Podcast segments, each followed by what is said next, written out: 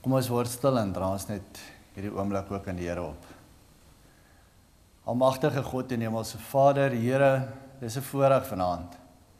'n Voorreg om te kom, Here, en die boodskap te kom deel wat U op jou hart gelê het van my knegt, Here. En dankie dat ek net 'n mondstuk kan wees. 'n Mondstuk om U te dien, Here. Om my boodskap te dra wat U vir my gegee het, voorsien het. En Here, help ons om hierdie boodskap ter harte te neem. Here dat dit opbouend sal wees, bemoedigend sal wees en dat ons daarop sal let, Here. Dis ons begeerte dat ons U naam sal verheerlik. Ons bid Here dat U my sal lei deur die Heilige Gees. Here dat ek nie woorde van myself sal spreek nie, maar dat ek sal fyn ingestel wees op U stem. En Here dat ek net U sal behaag in Jesus naam. Amen. Goed. Daar was nie getuienis vanaand. What happened? Hoe hoe werk dit? Jy moet die mense aanmoedig. Ek kan verstaan hierdie week was dalk 'n moeilike week vir 'n klomp van ons en uh ons is dalk nie so vurig om te getuig nie. Herstel nog so 'n bietjie van 'n paar goeters van hierdie week. Maar ja, ons kan nog steeds getuig. Ons is hier. En Jesus leef. En as al dit die enigste getuienis is wat ons bring, dan is dit die belangrikste. As ons met 'n opgewondenheid in ons harte kan sê Jesus leef, hy is die koning. Dis al wat ons hoef te sê. Dis al wat ons hoef te sê want dan kom dit mos uit die hart uit. So ek wil getuig vanaand so 'n klein bietjie vir julle vertel hoe hierdie boodskap ding begin. Daarmee getuig het ek juis nie nou nou gepraat nie want ek het ook ietsie wat ek wil deel. Maar ek het so aan die begin van die jaar het ek na Iwer toe gegaan. Hoe was daar met die ouderlingsvergadering gesê Rolf, Iwer, hierdie jaar preek ek nie. Ek preek nie. Klaar. Ek is nie meer die ou wat my hand opsteek en sê Iwer Beaver, ek gaan nou preek. Ek wil, ek wil, ek wil. Nee. Is klaar. Ek sal preek wanneer die Here dit regtig op my hart lê, maar ek gaan nie weer preek. Ja, so gedaan. Nie lank gehou nie. toe word ek gevra om te preek. En hoe is dit? So gaan ek na die Here toe en ek sê Here, ek preek nou al 'n paar keer vir die mense gepreek en gesê, "Waar is jou geloof? Vertrou op die Here. Hy sal jou 'n boodskap gee. Hy sal jou help. Hy sal jou deurdra." Nou sit ek met hierdie situasie. Ek moet preek. Ek het nie 'n boodskap nie, maar ek moet preek. Sê Here, nou kom ek met hierdie gesindheid na U toe en ek is regtig op my tee en ek is ek wil nie preek nie.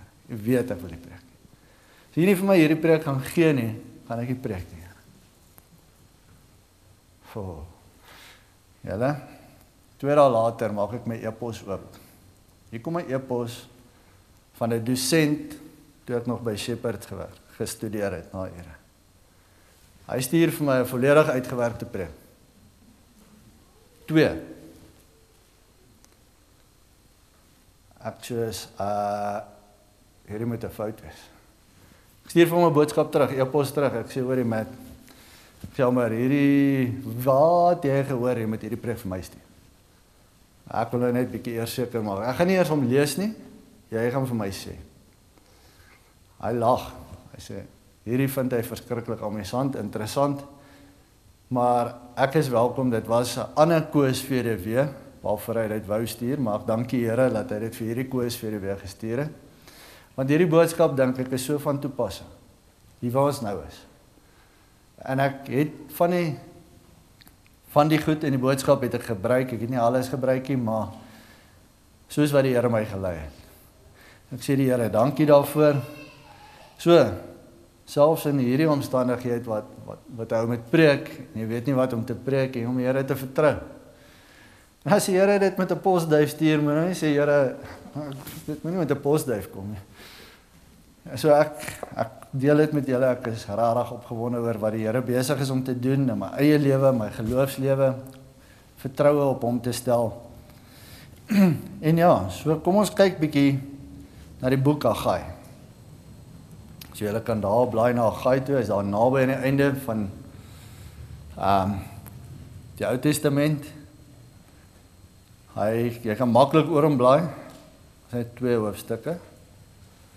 So ehm um, in die twee hoofstukke terwyl jy hulle so intoe blaai, daar net 38 versies oor. So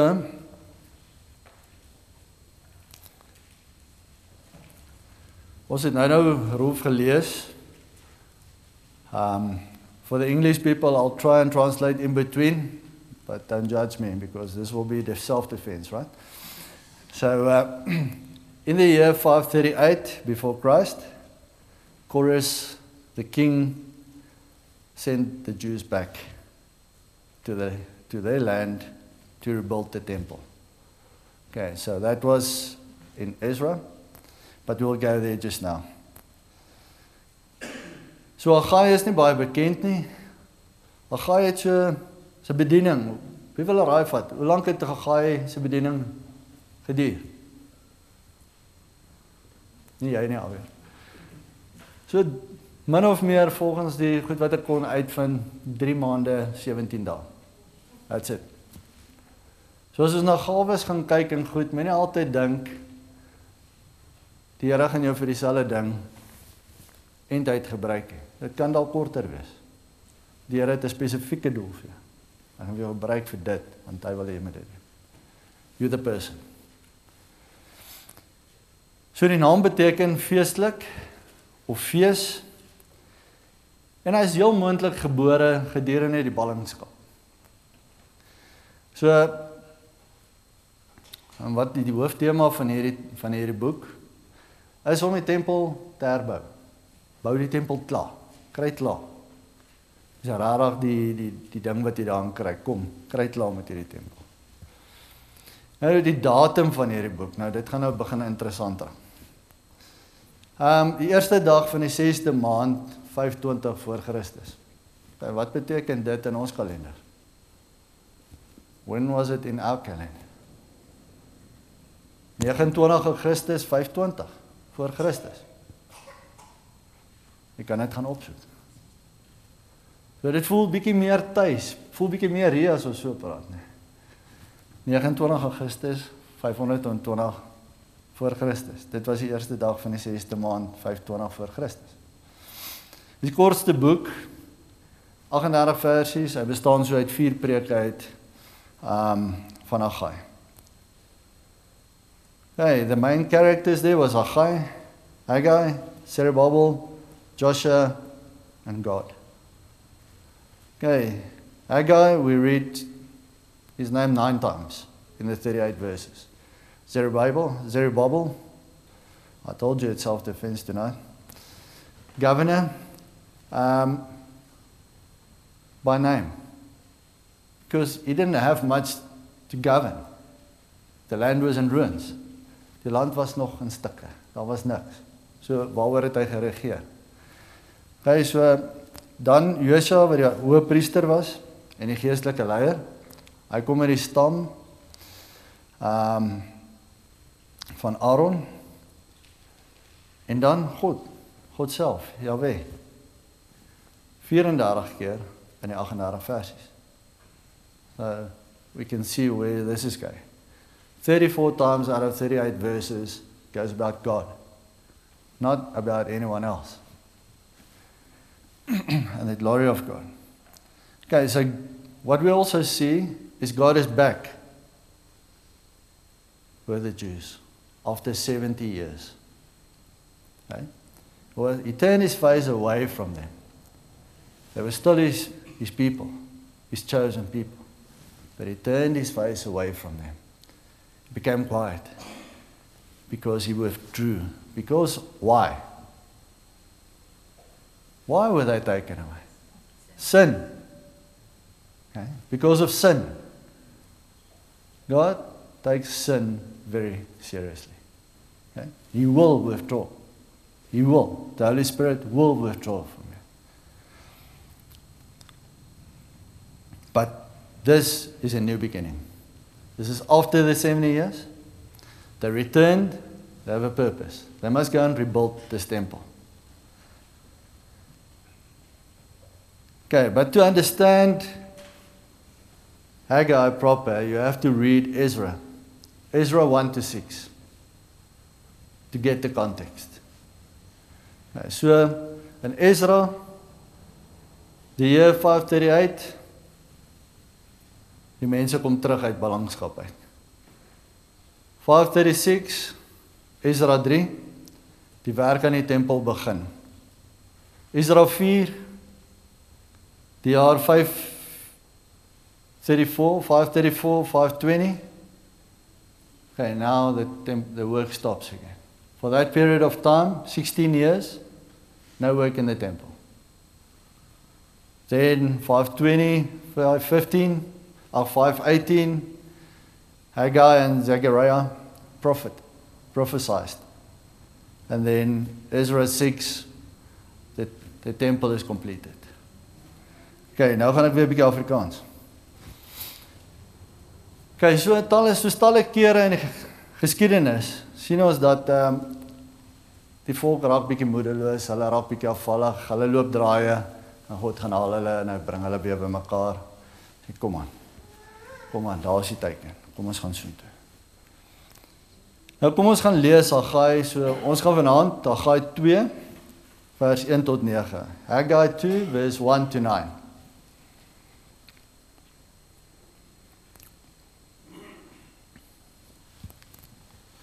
So op die 21ste dag van die 7de maand het die woord van die Here deur die diens van die profeet Haggai gekom en gesê.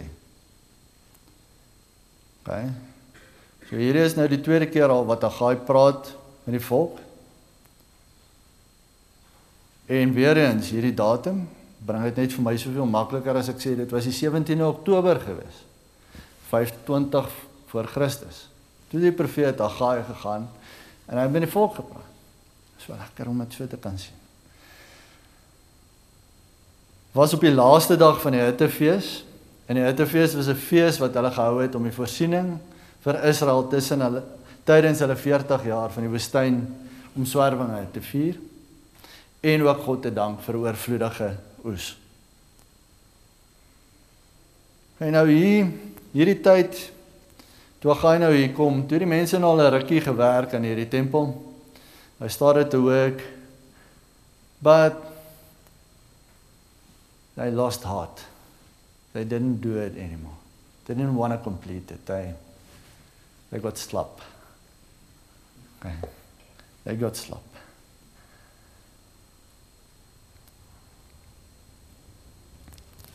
Why? Why did this happen? Can you imagine? They have Solomon's temple in mind, how big it was, how glorious it was, how beautiful it was, and it was destroyed. Now they're building a temple. And you start with vigor, but then you start thinking, what if? Maybe what if? What if this is not going to work either? Okay, so sometimes we do that. Sometimes we do that as well. So let's read verse 2 and 3. Spreek tog met Zerubbabel, die seun van Shealtiel, die goewerneur van Juda en met Josua, die seun van Josadak, die hoëpriester, en met die oorblyfsel van die volk en sê: Wie is onder julle nog oor wat hierdie huis in sy vroeë heerlikheid gesien het? En hoe danig sien julle dit nou? Lyk dit nie net soos niks in julle oë nie. Dit is as jy vir daai slides kan opsit. Ah dit some some homework. Okay. That's roughly the cost of what the tabernacle, die tabernakel was. Dis net die goud, die silwer en die brons. Dis nie hout, dis nie materiale nie, dis nie seile nie. Ons gaan nou na die foto's kyk. So dit sal dit wees in vandag se geld. Soos dit nou vandag moet bou 1.1 biljoen. Gaan vir ons die volgende slide. Daar sien ons dis hoe die tabernakel gebou was. Dit was 'n tent. Was die ark. Ons gaan na die volgende een toe. Ons bietjie nader sien. Daar is die allerheiligste. So vir hierdie tent en hierdie om hierdie hierdie stukkie is 1.1 biljoen. As ons net so 3 slides terug gaan weer daar na die getalle toe. So so 1000 kg goud. 3 3.500 kg silwer. amper 2.500 kg brons wat in hierdie ingebou was. Sonder die hout, sonder die materiaal, sonder die velle, sonder enigiets anders. Hey. Daar kan ons dit sien. Dis voorstellings daarvan uit die aard van die saak, maar die detail word in die Bybel beskryf. Ons kan mooi sien hoe hulle beskryf die kelkies, hoe elke kelkie van die staaner die lampstaaner gedoen moes word en elke ding in detail. So mens lees hierdie goed en dan kyk jy maar mens dink nie altyd nie. So also would be good just to see it. Nou. Okay. Salomo se tempel. Okay, daar daarbo is verkeerd. 4.3 trillion in today's money. Okay. 3 million kilograms of gold. Silver, 34. So you can see quite significantly better, bigger, everything.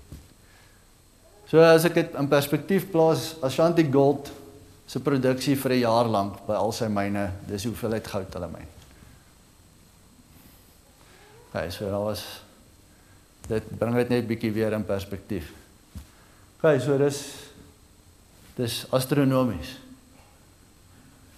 Dit was alles om die heerlikheid van God te wys. Dis al. Was om die heerlikheid van God te wys in sy tempel waar hy woon. Amazing.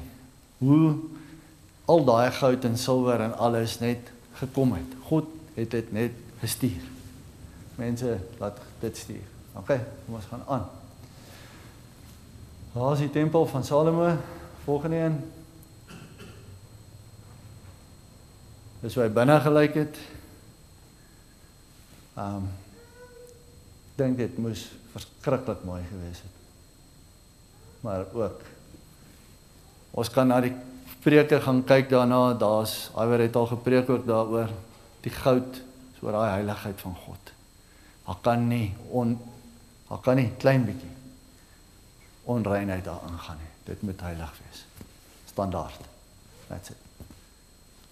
Hey, so sê die Bybel se tempel. Okay. You can see why. They're building this temple. It's meek, small. But also, what is lacking there? Dink daar's nog een slide, is dit? Ja. Okay. What is lacking in this temple that they're building?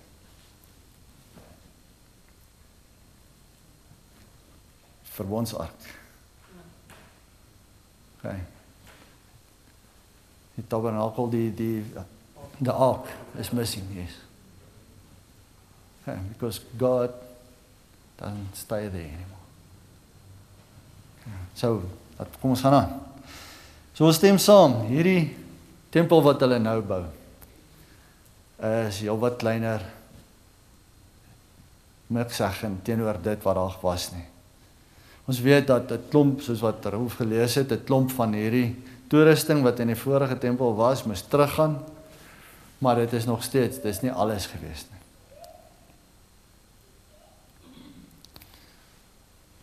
Wat verder kon hulle mismoedig gemaak het?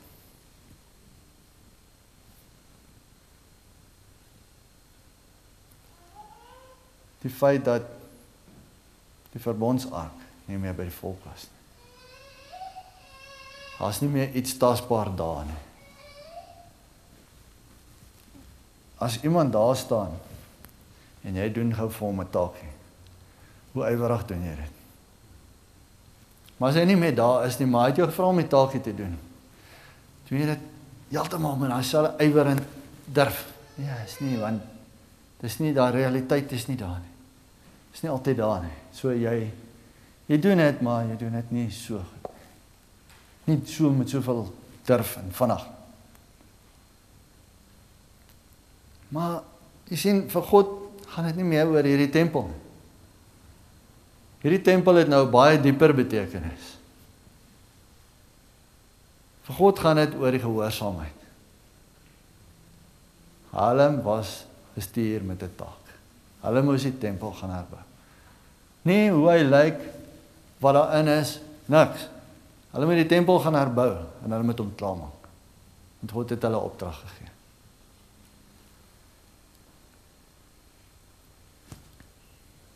En dit gaan oor die ywerigheid van om God te gehoorsaam. Hoe ywerig was hulle om God te gehoorsaam om te gaan doen dit wat God hulle nou net gestuur. Onthou, hulle het net nou die dag uit ballingskap uitgekom as gevolg van ongehoorsaamheid wat hulle 70 jaar lank van God se teenwoordigheid verwyder was. So dis nog pretty vars in die gedagtes. Hulle weet hoe voel dit om sonder God te wees in hulle teenwoordigheid. So maar al klaar. En arm so 'n bietjie lam, hulle wil nie.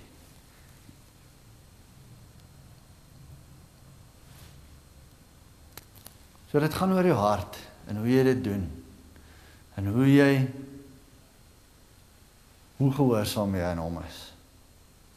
Maar ons kan alleenlik dit doen God eerste stel as ons so 'n bietjie sy stap in. Nee. Want ons het nou ons kan lees daarna gaai 1. Ons gaan kyk hoe ons waarmee was hulle besig vir hierdie 16 jaar. So what did they keep themselves busy with during the 16 years that they didn't build the temple? Their focus went inwards. They started building their own houses. Started building beautiful panels. Stuff that normally wouldn't have been done because it's not urgent, but and it's not a necessity. But they started paneling their houses, making it really beautiful inside. So It's not wrong. There's nothing wrong with it. But they were disobedient. Not doing what they're supposed to do. Not focusing on what they're supposed to do. So the harvest was not that plentiful either. So everything started taking a back step there because they're not, they're not doing what they're supposed. Maar God laat nie sy standaard verander. God is heilig. As net een wese wat voor die engel die engele sê heilig heilig heilig. Nie not love love mercy no no. Not like the world wants to show it. God is love, God is love, God is love, God is love, God is mercy, God is No, God is holy. Holy, holy, holy. He never changes. He never changes his standard, not for one moment. He's almighty. He's God. So we always have to keep that in mind. We're dealing with the holy God. Just because he's not here in physical presence doesn't excuse us, doesn't allow us to change the standard. Ons kan nie daai standaard gaan verander nie, mense. Ons kan dit nie minder maak nie. Ons kan nie soos wat ons met ons kinders of met ons ouers maak en sê nee, maar nee, nee. Moenie worry nie, jy was nou ongehoorsaam, maar dis alright. En jou oogies rol want jy is nou ongelukkig. Nee, ons kan nie dit doen nie. Dis God. Dis God. Hy's almagtig. Maar kom, ons kyk. Agaai 4 Haggai 2 vers 4 en 5. Kom ons gaan lees daar. Hoor hoe mooi God hulle kom bemoedig. Nou dan, skep moed, sê die Bybel, spreek die Here en skep moed, Josua, hoëpriester, seun van Josadak. En skep moed julle almal, volk van die land. Spreek die Here en werk, want ek is met julle spreek die Here van die leerskare.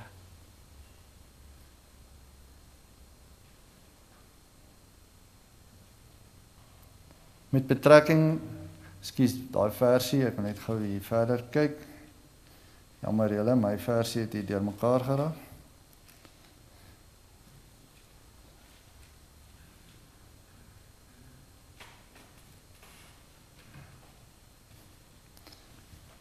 Met betrekking tot die verbond wat ek met julle gesluit het by julle uittog uit Egipte land en my gees sal in julle midde bestendig bly.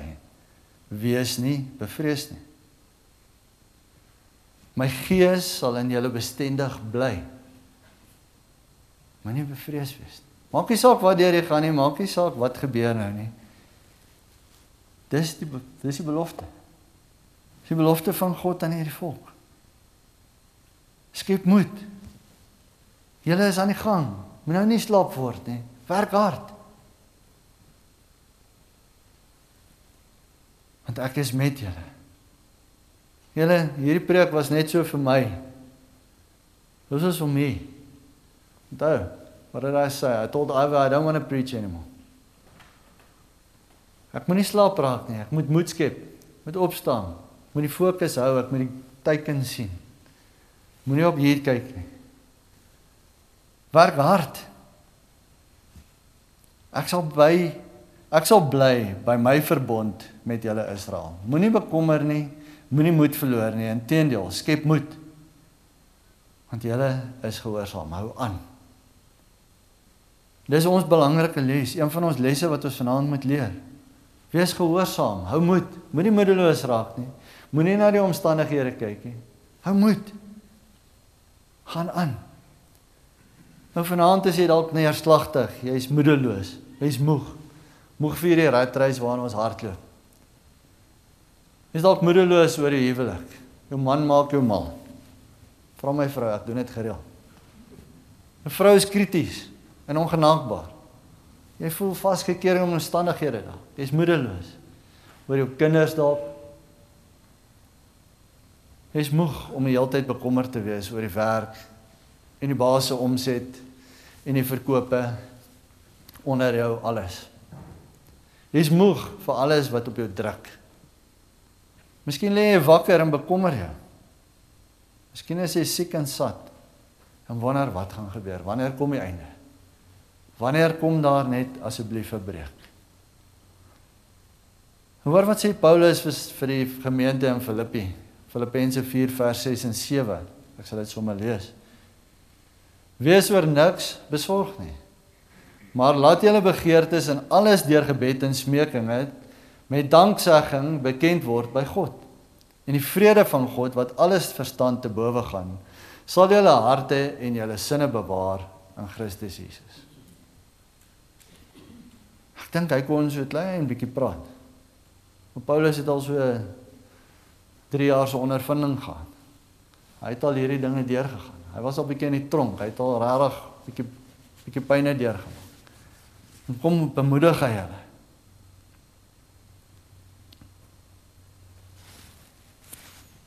Vraag is, het ons daai vrede? Vraag is, het ons daai vrede om dit te vat? waarna Paulus verwys. Ons kan dit hê.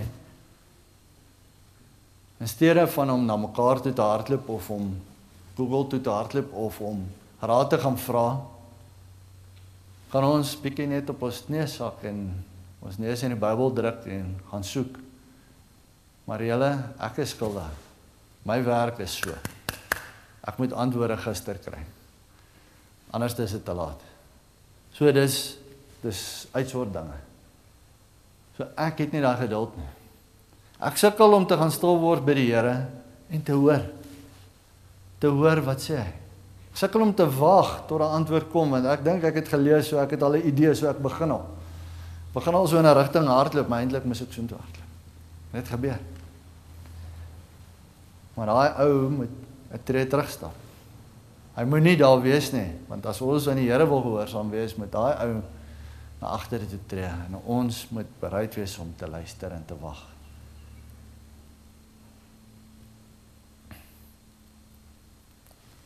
Fokus op Christus, nie op jouself nie. Hou op, hou op om 'n eie huis te bou en uit te voer met die houtpanele.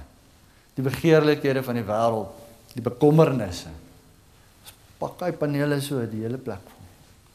Want ons wil net nie vergeet van gister se bekommernisse en hierdie goeters en daai goeters en alles wat ons nog moet ons pak hulle daar neer. In steede mors ons tyd. Ons kon daar in die tempel gebou. Tempel wat kom. Die ewigheid. Die woord. Gebed. Skep moed. Want Jesus het klaar oorwin. Hy het klaar oorwin. Dink aan 'n miljoen jaar in die hemel saam met hom. Teenoor 80, 90. Uh, at 'n push 100. Jaar hier op aarde. Ja, dit klink lank. Maar ek kan nie glo ek is al 50 50 merk verby nie. Dit was soos nou die dag. Hoe vinnig gaan hierdie lewe van ons op aarde? Ons kom ons hou die fokus. Kom ons hou die fokus. Kom ons kyk na die na na die ewigheid. Kom ons kyk nie na nou nie. Ek wil my verstout en sê as ons as ons regtig besef wie God is, wie Christus is, dan sal ons so 'n bietjie next level leef. As ons weet wie is ons koning en wie is ons pa, regtig. As ons 'n groter besef en begrip het van hom, gaan ons so 'n bietjie bietjie next level opreik. Ons gaan nie hier klei trap nie. Ons ons gaan nog steeds trials tribulations will have it all. But we're going to operate at the next level. We're going to glorify our God. We're going to tell everyone everyone will know. No one will pass by you in the street not knowing that God Almighty is my Father, He's my King. And, you know, I've got to tell you, Sydney, Sydney, that most precious person in your life. That's the one that you want to talk about. Hoor wat sê Johannes Jesus in Johannes 16 vers 33 vir sy disippels. Dit het ek vir julle gesê dat julle my vrede kan hê. In die wêreld sal julle verdrukking hê. Maar hou goeie moed, ek het die wêreld oorwin. Hy het oorwin julle. Jesus het oorwin. Hoe gaan ons bietjie moed skep uit hierdie ding? Ja, ek het bietjie gedink. Hoe in die praktiese omgewing? As almal van ons net hier gaan sit. Hoe gaan ons aan die begin kom? Niemand gaan in gang kom tensy een persoon opstaan en begin nie. Ha? As een persoon opstaan en hy sê hy kom, roep kom. Kom ons gaan. Nou kom. Kom. Ons gaan. Ons gaan nie stil sit nie. Ons gaan. Ons gaan. Nee. So hoekom is ons 'n familie hier? Kom ons ons meer broers en susters. As jy sien jou broer of suster is moeg en moedeloos. Kom. Kom ek help jou. Ons gaan nie moeg word nie. Ons gaan nie hierdie reis los nie. Wempel is daai kant. Kom ons moet gaan. Ons moet daar wees vir mekaar. Ons moet die praktiese lewe leef. Ons moet dit doen. Ons kan sien in die Nuwe Testament. Ons kan sien die briewe wat gestuur is. Ons kan sien die mense wat uitgestuur is om die mense te gaan bemoedig. Die gemeentes te gaan bemoedig. Ons moet daar wees. Julle hoor net mooi. Ons is uitgekies. Ons is nader getrek. Ons is lewend gemaak. Ons is opgerig. Ons is vergewe. Ons is gevul met die gees van God. Die Heilige Gees. En as gevolg van sy werk in ons en die Heilige Gees wat in ons is, kan ons meer heilig word. Ons kan minder word, maar ons kan meer heilig word. Wat 'n voorreg is dit. Wow, stop. Dink maar daaroor. Die almagtige, heilige God het ons die voorreg gegee om kinders van God genoem te word. Ons is sy kinders. Ons besef dit nie. Ek en jy is nog ons pa se kinders. Want ons is onderhewe aan dit. Ons ons ons beperk ons tot dit. Ons is God se kinders. Ons moet dit nie vergeet nie. Hy is ons Vader. Hy is die Here. Hy is die een wat ons krag gee. Hy is die een wat ons help. Hy is die een wat ons leer. Hy is die een wat ons lei deur sy gees. As ons dit toelaat. Ons kan stil staan en sê nee, mm, mm, wil nie hierdie. Maar dis mos wel. Of jy kan sê, "Jesus Here, ek is in hierdie stryd. Die wen Paul is daai kant, ek wil gaan." Ek stap die pad saam met die Here. En ek kan die Here vertrou vir hierdie dinge in my lewe. Kan die Here vertrou om vir jou te sorg. Jy's God se kind. Alles behoort aan hom. Alles, daar's niks wat nie aan hom behoort nie. Maar hoeveel kry jy van jou pa? Hoeveel weet jy van jou pa? Hoeveel keer het jy hom vertrou? Hoeveel keer het jy aan sy skoot gaan sit en gaan jou hart deel met hom? Hoeveel keer het jy uitgereik en gesê, "Pa, help. Help." Waar is hy verhouding?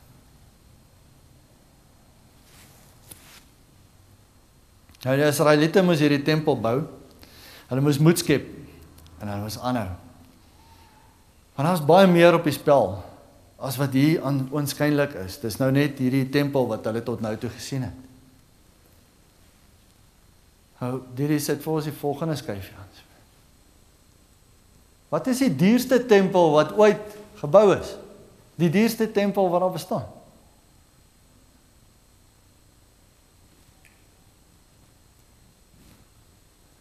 Waarvan praat Jesus hier? Sy liggaam. Jesus. Jesus aan die kruis. Nee, volgende. Jesus aan die regterkant van God. Kan jy 'n beter advokaat hê as Jesus aan die regterkant van God? Kan nie. Hy bestaan nie. Hy bestaan nie, sorry. Daar's nie 'n comparison nie. Daar is nie 'n match nie. Dis hy. Volgende.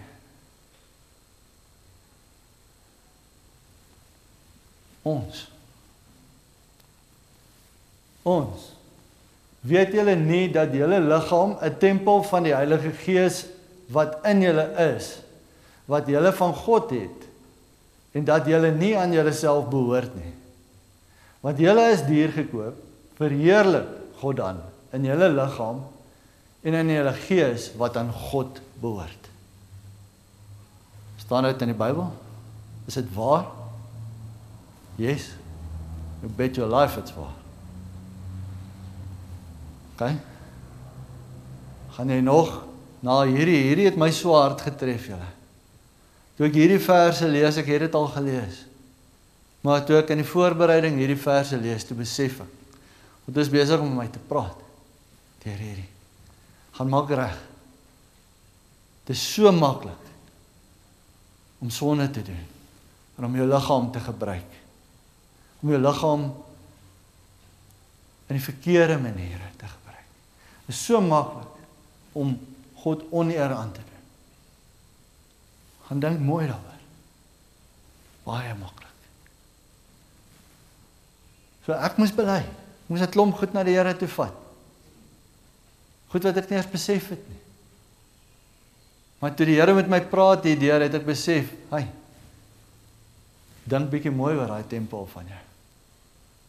Dink bietjie mooi oor daai tempel van jou. Wat doen jy? Is ek versigtig?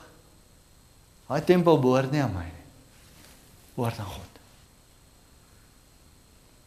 Die Heilige Gees van daar.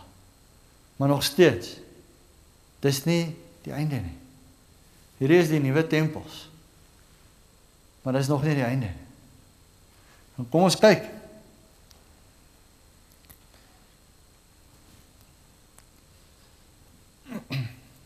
Hier kom verse 6 tot 9 van Agai. Gaan ons nou 'n bietjie meer sien hiervan. So dis nie gimnastiek nie. Ons ruk dit nie uit die lug uit nie. Want so sê die Here van die leerskare: 'n rukkie nog, 'n kort tydjie Dan sal ek die hemel en die aarde en die see en die droë grond laat bewe.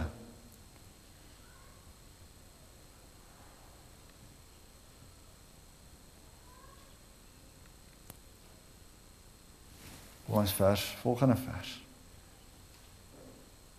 Ek sal ook al die nasies laat bewe sodat die skatte van al die nasies sal toevloei. En ek sal hierdie huis met heerlikheid vul, sê die Here van die leerskare. Aan my behoort die silwer en aan my die goud. Spreek die Here van die leerskare. Alles behoort aan hom. Maak nie saak wat jou baas dink nie. Maak nie saak wat Bill Gates dink nie. Maak nie saak wat Warren Buffett dink nie. Daai skatte, alles behoort aan God. Daar's niks wat nie aan hom behoort. En hy sal alles laat terugvloei na sy tempel toe.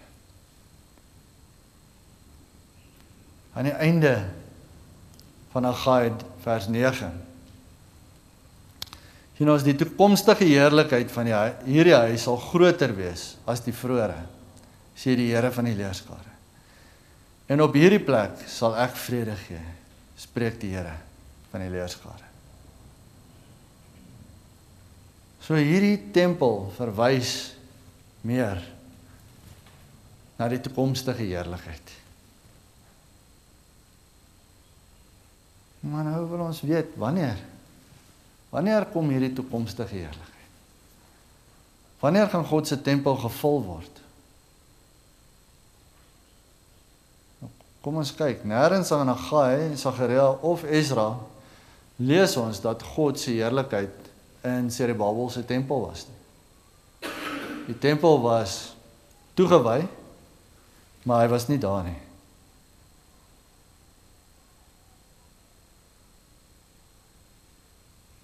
God se vrede en finale heerlikheid en vrede was nie in die tabernakel nie, want dit is vervang met die tempel van Salomo. Was nie in Salomo se tempel nie. Want dit is verwoes deur Nebukadneser. Dis nie in die Zerubbabel tempel nie wat hulle nou bou nie. Want die tempel is nooit deur God se glorie gevul nie.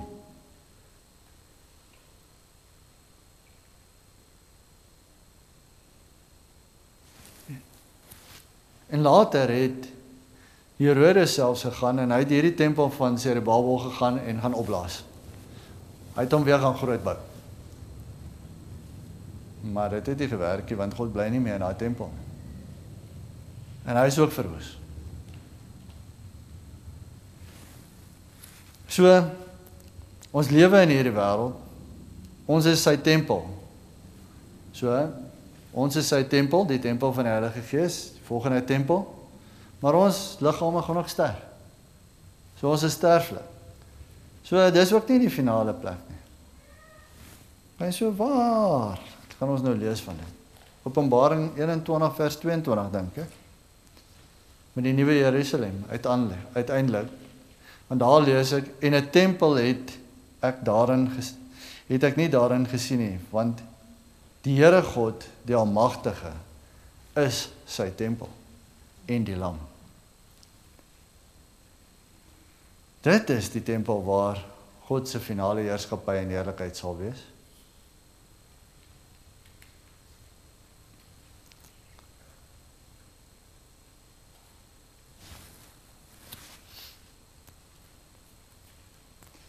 So dit die wat sê gaan dan nou hier?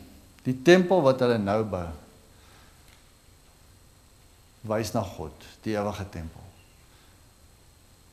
Waar almal geredde Jode, heidene saam verenig vir ewig met God en Christus gaan wees. In die nuwe Jerusalem waar God en die lam Jesus Christus self die tempel is en sy finale heerlikheid en vrede vir ewig en ewig is. So, bemoedig. Sê die Babel, Josua, Roof, Josia, Koos, Iwer.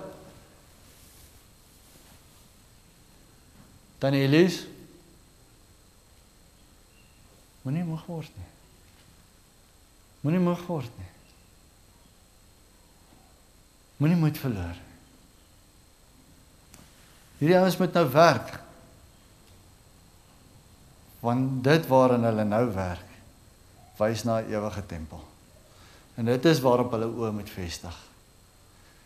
Dit is waarop hulle moet fokus. 'n Ewigheid saam met God Drie-enig. Wie self die tempel gaan wees. En presies hoe Dit is presies hoe Paulus gedink het. Mense, dit is presies dieselfde. Hy skryf daarvan 2 Korintiërs 4 vers 16 en 17. Daarom gee ons nie moed op nie.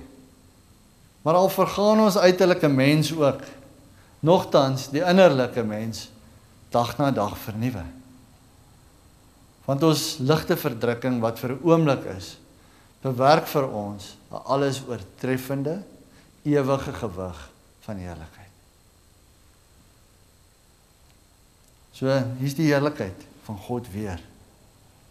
So as ons verstaan waaroor die lewe gaan en waar wie hierdie God is, hoe groot hy werklik is, hoe wonderlik is die ewigheid saam met hom is, as ons 'n beter begrip daarvan kan kry. Mense, dan wil ek sê as jy 'n golfer is, gaan jy daai golfstok gooi, verder as wat jy daai bal kan slaan. Daai golfstok wat jou wegge om te bou in die tempel.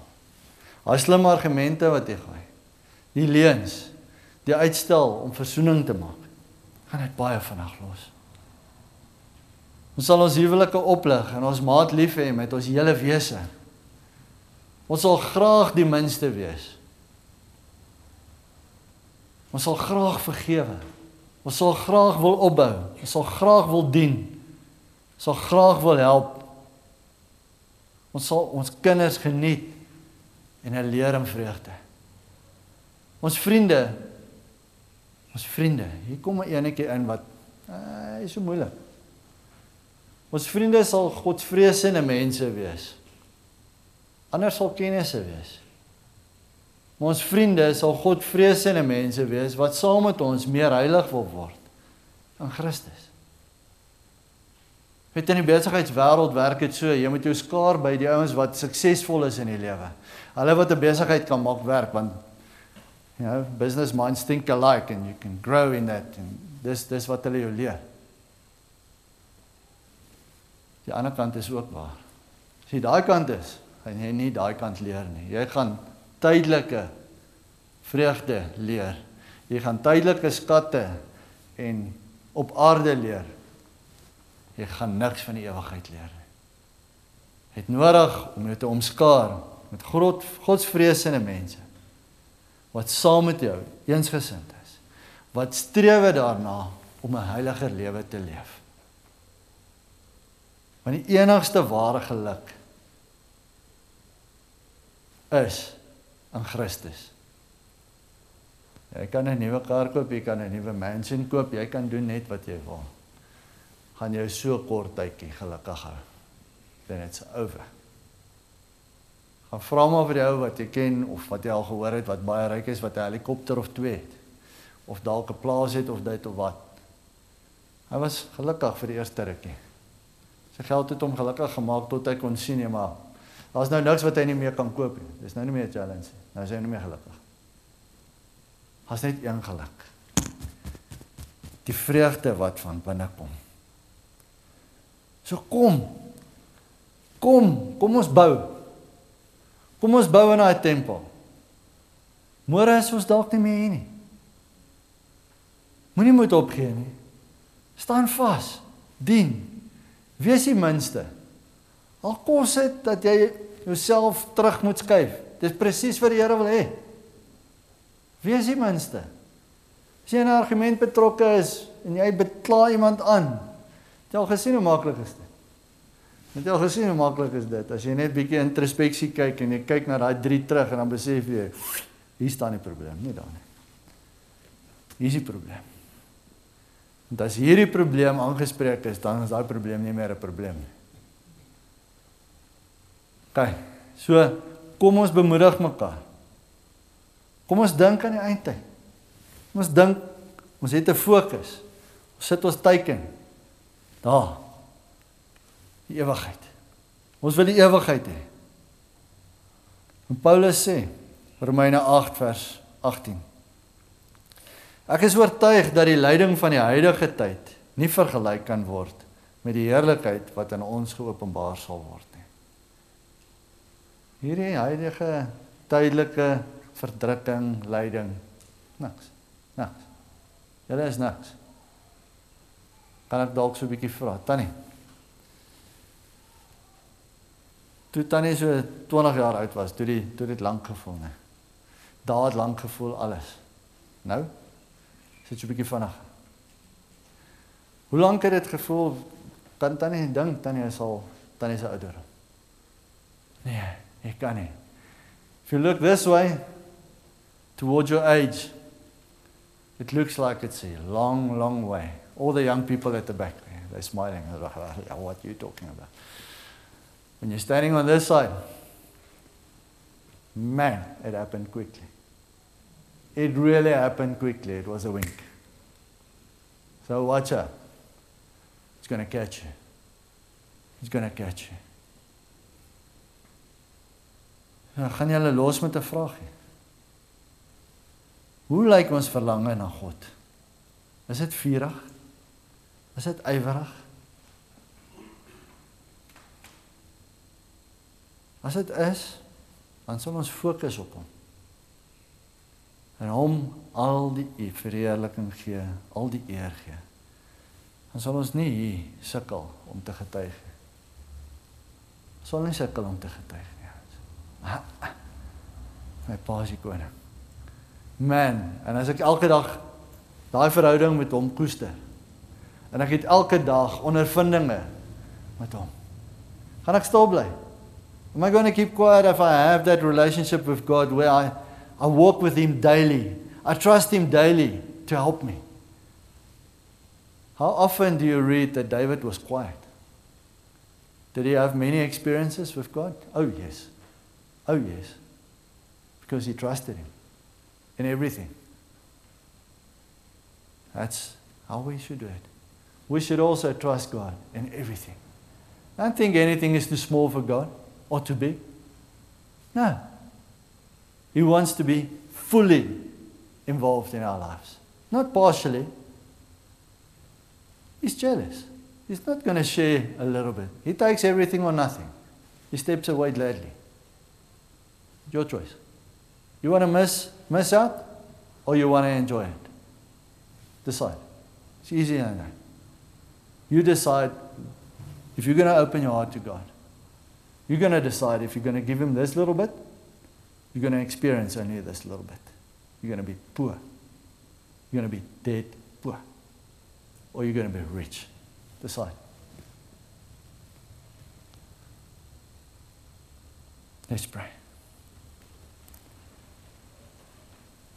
Almagtige Here Jesus, Here baie dankie vir die woord vanaand. Dankie dat U dit kom openbaar het, Here. Dankie dat U ons wil oplig, wil bemoedig, wil versterk. Here, help ons om in hierdie week ook terug te dink aan die woord. En te onthou, Here, wie U is. Ons weet hierdie week gaan die toetse kom, Here, heel moontlik. Dis 'n week van vas gewees. Ons het almal moedeloos gewees. Maar ons is almal vandag hier deur u genade omdat u ons gedra het, Here.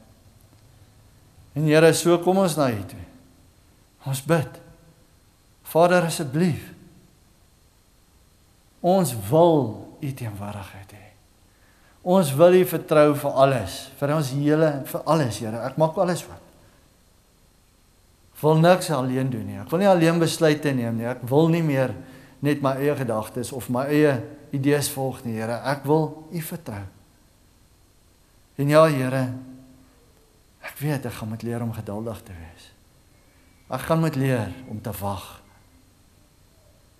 En te weet dat U is nooit laat nie. U tyd is altyd die regte tyd, Here. Bid Here dat U verheerlik sal word deur hierdie boodskap. En dat elkeen hier in aanlyn bemoedig sal word te weet Jesus leef. Hy het oorwin. Kruis en die graf is leeg, Here. En ons dankie daarvoor in Jesus naam. Amen.